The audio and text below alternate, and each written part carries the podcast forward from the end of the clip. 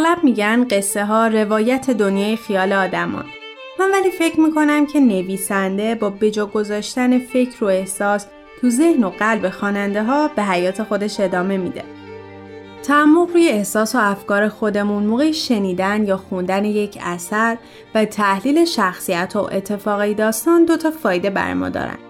یکی اینکه کمک می‌کنن درک بهتری از واقعیت دنیا اطرافمون داشته باشیم.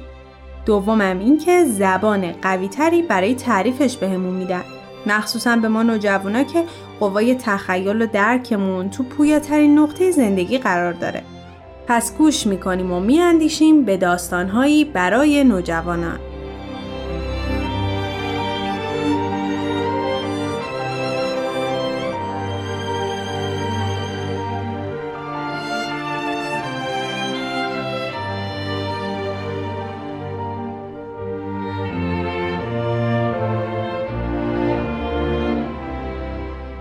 برداشتی آزاد از کتاب عقل و احساس اثری از جین آستن قسمت سوم خانم دشفود توضیح قانع کننده ای برای رفتار ویلو بیافت و آن را با النور در میان گذاشت.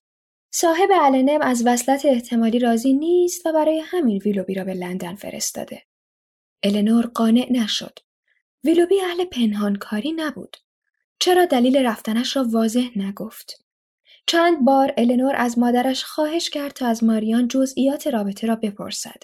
اما ظرافت شاعرانه خانم دشوود اجازه این اقدام منطقی را نمی‌داد. اندوه ماریان غیر قابل تسلی بود. شب و روز او در تنهایی سوداگونه سپری می شدند.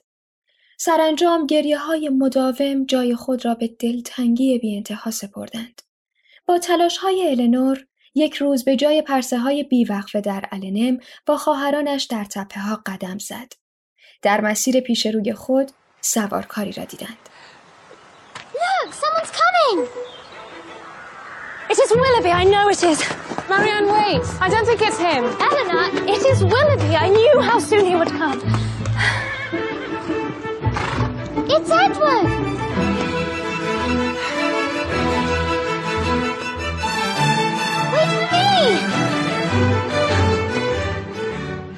ادوارد تنها انسان روی کره زمین بود که لبخند را روی صورت ماریان نشاند.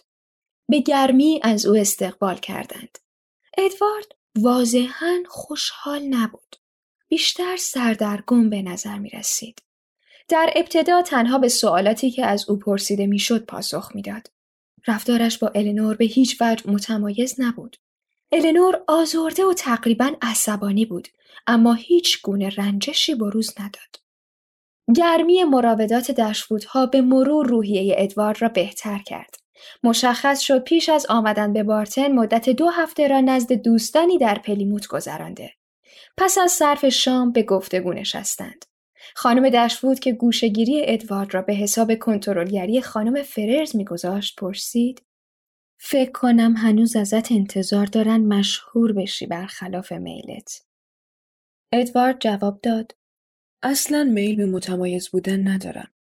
خدا رو شکر استعدادشم ندارم. به عنوان حرفه کلیسا رو ترجیح میدم. اما از نظر خانوادم حقوق و ارتش وجهه بهتری توی جامعه دارن.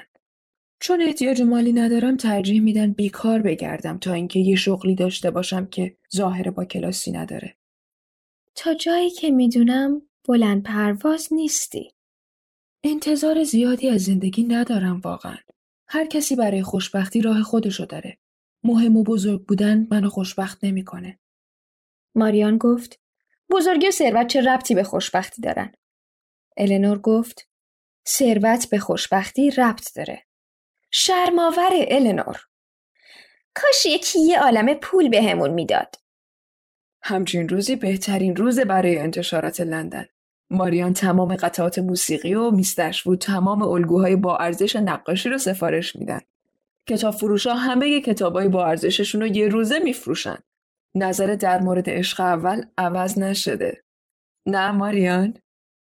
الینور به جای ماریان جواب داد. ماریان اصلا تغییر نکرده.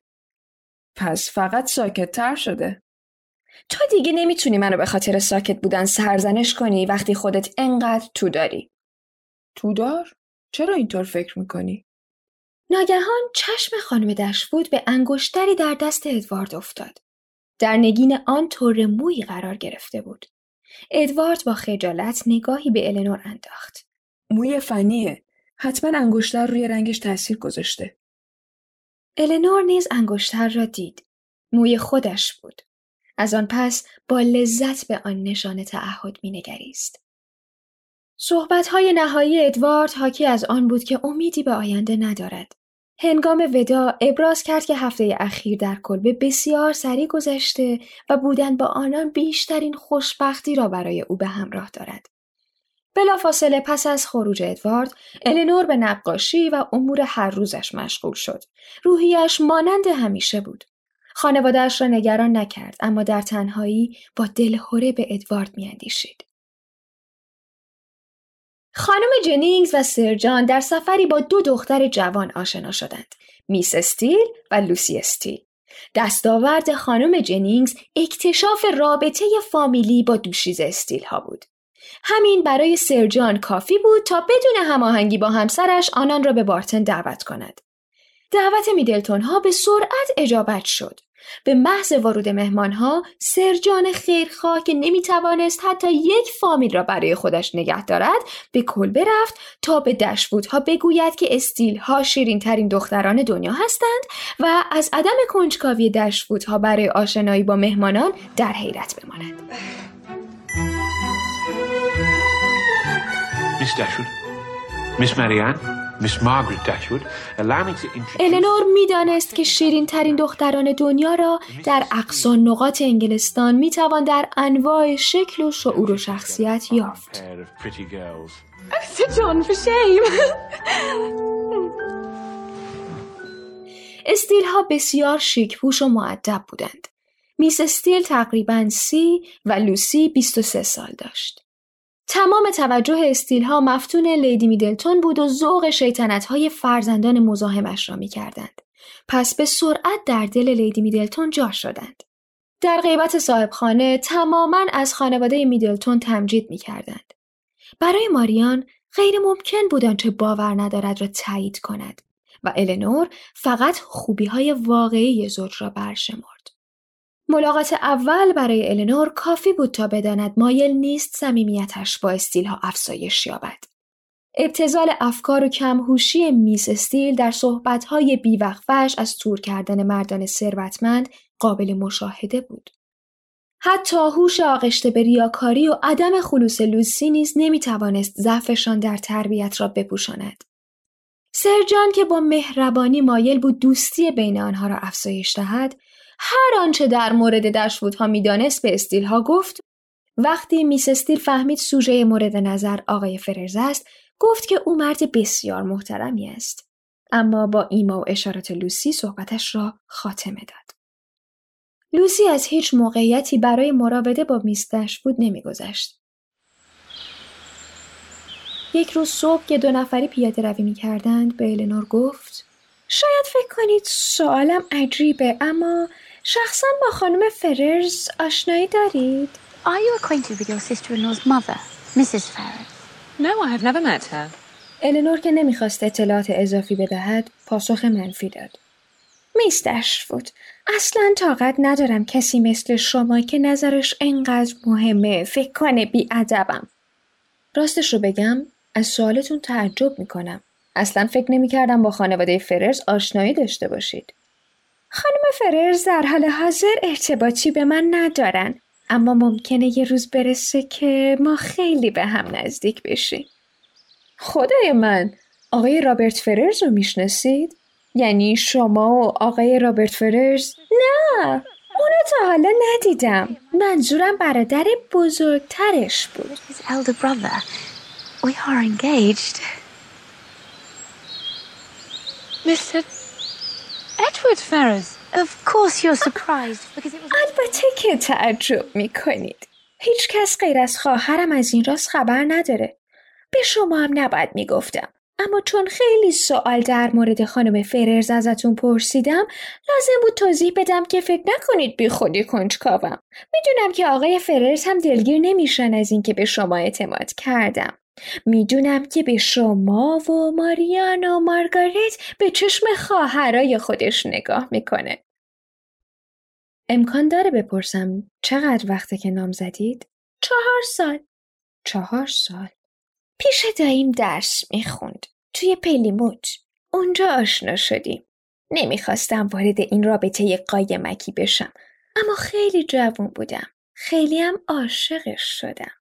با اینکه به اندازه من نمیشناسیدش اما حتما فهمیدی چقدر می‌تونه یک زن رو وابسته خودش بکنه. همینطوره. نامزد آقای فررز. عذرخواهی می‌کنم اما احتمالا در مورد اسم یا شخص داریم اشتباه می‌کنیم. منظور من ادوارد فررز پسر بزرگ خانم فررز برادر فنی دشووده. برای اینکه مطمئن بشید این عکس رو ببینید. البته اونطور که ادوارد لایقشه نقاشی از آب در نیومده. حالا که مطمئن شدید امیدوارم راز ما رو پیش خودتون نگه دارید. من قطعا از شما نخواستم به هم اعتماد کنید. اما رازتون پیش من محفوظه. من ثروتی ندارم و فکر می‌کنم مادر ادوارد زن مقروری باشه. خدا می‌دونه چند سال دیگه مجبوریم صبر کنیم. گاهی وقتا فکر می‌کنم بهتر تمومش کنم اما طاقتشو ندارم. می‌دونم ادواردم نمی‌تونه تحمل کنه. شما بودید چی کار می‌کردید؟ متاسفم. توی این مورد نمی‌تونم توصیه‌ای بکنم. قضاوت خودتون باید کمکتون کنه. دفعه آخر ادوارد عزیزم خیلی ناراحت بود. قبل از اینکه بیاد بارتن حدود دو هفته پیش ما بود. فکر کنم الانم روحیش خیلی بد باشه. از نامه هاش معلومه. نوشتن تنها مرهم شرایط الانمونه. البته من بهش انگشتر دادم. متوجهش شدی؟ موی من داخل نگینش بود. به کل برسیدند. خوشبختانه پس از مدتی لوسی رفت و الینور را با احساس بدبختیش تنها گذاشت. تا اینجای داستان شخصیت خواهرای دشوود و دو مردی که بهشون علاقه دارن رو چطور تحلیل می‌کنیم؟ آیا ادوارد و ویلوبی تمام این مدت نقش بازی می‌کردن؟